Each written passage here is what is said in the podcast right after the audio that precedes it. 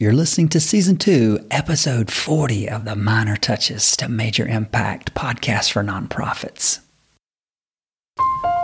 Welcome to the Minor Touches to Major Impact podcast, where nonprofit leaders get the strategies and the encouragement they need to see their mission fully funded. We refuse to leave the world as it is. No, we dream of it as it could be. We're kicking history in its sides, and we're having a really good time while we're doing it. We believe that paying attention to the minor touches maximizes our impact for our mission. For the next few minutes, we hoist our sails in a voyage away from mediocrity. Just as fast as the wind will move us, we're racing toward excellence and seeing our mission fully funded. I'm your host, David Oakes. Welcome to the show. All right, welcome to the show today. Glad you're here today. We're talking about noticing and celebrating first things in your fundraising and what a difference it will make. Celebrating, noticing, making a big deal out of first things. I'm going to give you two stories today. Story number one comes from Jewish storytellers who tell of an incident early in Jewish history where two brothers brought gifts to God. So a story about two brothers bringing their gifts to God. It was the custom then that if you brought your gift to God and it was pleasing, fire would shoot down from the sky and consume your gift. So, brother number one brings his gift, sets it down very carefully, steps back, anticipating the firebomb from the sky. Boom! Fire shoots down from the sky, and in an instant, nothing is left of the gift but ashes and smoke.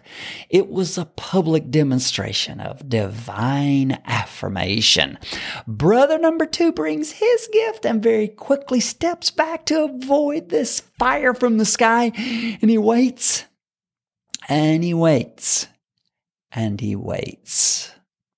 Some people gathered around who gathered to watch the spectacle began to murmur, "No fire ever comes." Now everyone knows that his gift did not make God happy. It was humiliating, but it was more than that. It was public humiliation. Embarrassed. Brother number two, so envious of his brother's apparent success and his so public affirmation, kills brother number one.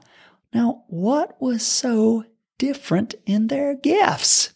If you study the story closely, you see where brother number one gave a more costly gift. His gift, being a shepherd, came from the firstlings of his flock.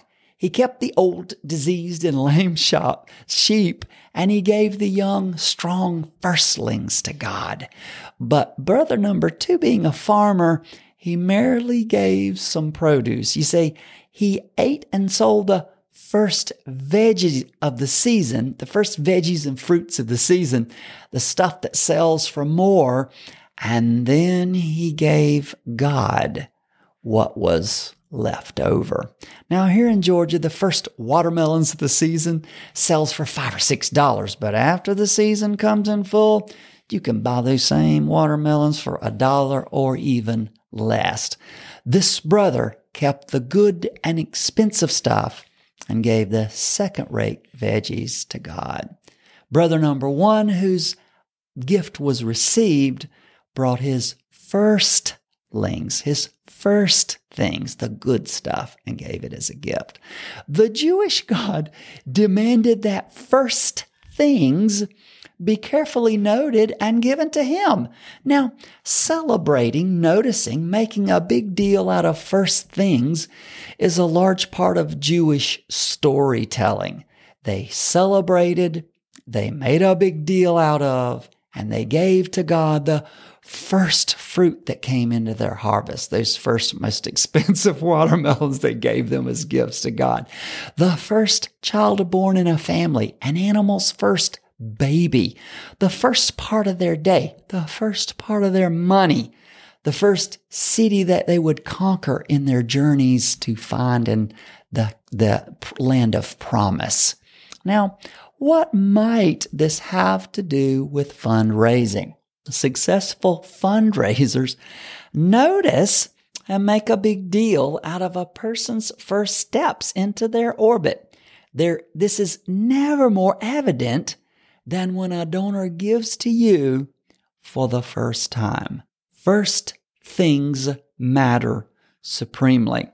Fundraising gold nugget number one, noticing and celebrating a donor's first steps into your mission. It'll get you more money. Now, story number two is about a pastor named Nelson Searcy. He chronicled his journey in church growth in a book called Fusion. It's about how he, as a fledgling church planter in New York City, began to harness the power of first things, first guests, first-time guests at his little infant church. A powerful realization struck Searcy in an extraordinary moment. He began to see his first-time guests as divine gifts that he had failed to notice and celebrate with thankfulness. Searcy noticed and then dreamed about the people who visit his church for the first time in his little church of 50. He began to see their first-time visit as a gift that he should notice and celebrate.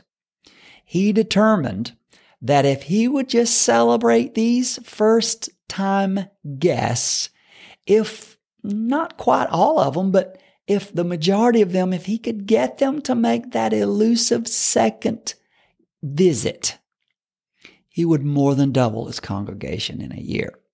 And then he says very transparently and so humbly, I began to realize that my response or lack of response in this case to a gift speaks volumes to the giver. What you do with a gift you've received speaks volumes about your level of appreciation.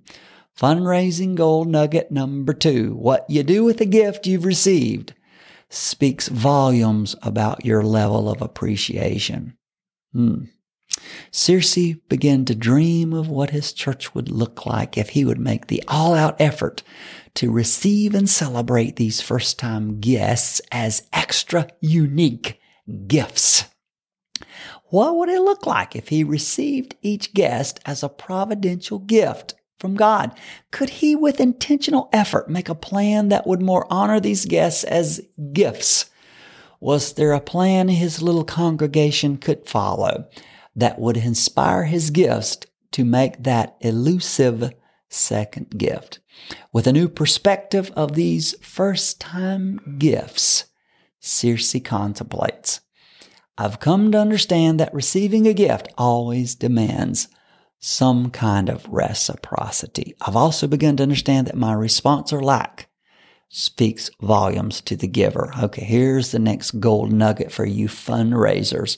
Receiving a gift always demands some kind of reciprocity. Searcy concludes that because he did not have a well-thought-out plan to integrate his first-time guests into the life of his church, it was a snub to these people as gifts, and it was a snub to the giver of these gifts, which he saw as coming from God. Wow. Selah, do pause and think about that. What you do with the gift you've been given speaks volumes about your level of appreciation. Now, you ought to know, I should tell you that today, Nelson Searcy's church has grown into thousands with campuses, multiple, all over New York City and even Boca Raton. And then Nelson Searcy says, my slips have taught me that failing to say thank you to the right people at the right time leads to embarrassment. Now, what can nonprofits learn from the two brothers and Nelson Searcy's journey? Here's what you can learn. Like Searcy's first-time guests who never returned, most first-time donors never give a second gift. Let me say that again. the majority of first-time donors to nonprofits never, ever give what we call that elusive second gift. In fact, studies tell us that only 2 out of 10 first-time donors ever give that a second gift. That means 80% of your new donors this year. You're already celebrating it. You cannot wait. Look at all the new donors we received. Only 2 out of 10 of all those new donors, unless you do something different, most of your first-time donors will never give that elusive second gift. Why is that? Well, studies show us, and people smarter than you and I have studied it, and they'll say the number one reason first-time donors don't give again is that their first gift is not properly celebrated. Fundraising gold nugget. Know how you will thank first-time donors before you ask them to give. Before you start asking for money, have a well-thought-out plan for how you thank them, make a big deal out of them, how you'll celebrate them. Do that plan before you even ask them to give. Here's the truth. I know it's true. Most nonprofits spend far more time asking and far less time thanking. Plan ahead. Before you ask, make sure you've brainstormed how you'll celebrate donors when they give to your mission for the first time. Just this week, I was looking over a list of major givers with a client, and on the top of their list was a donor who gives 5-digit gifts every time they appeal. Looking at his history, we looked back, and his first gift years and years ago was $25.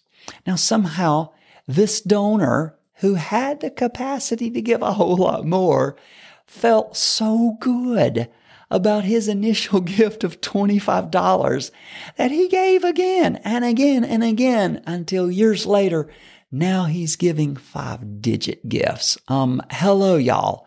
Major gifts flow from these minor touches that you'll give to people when they give for the first time.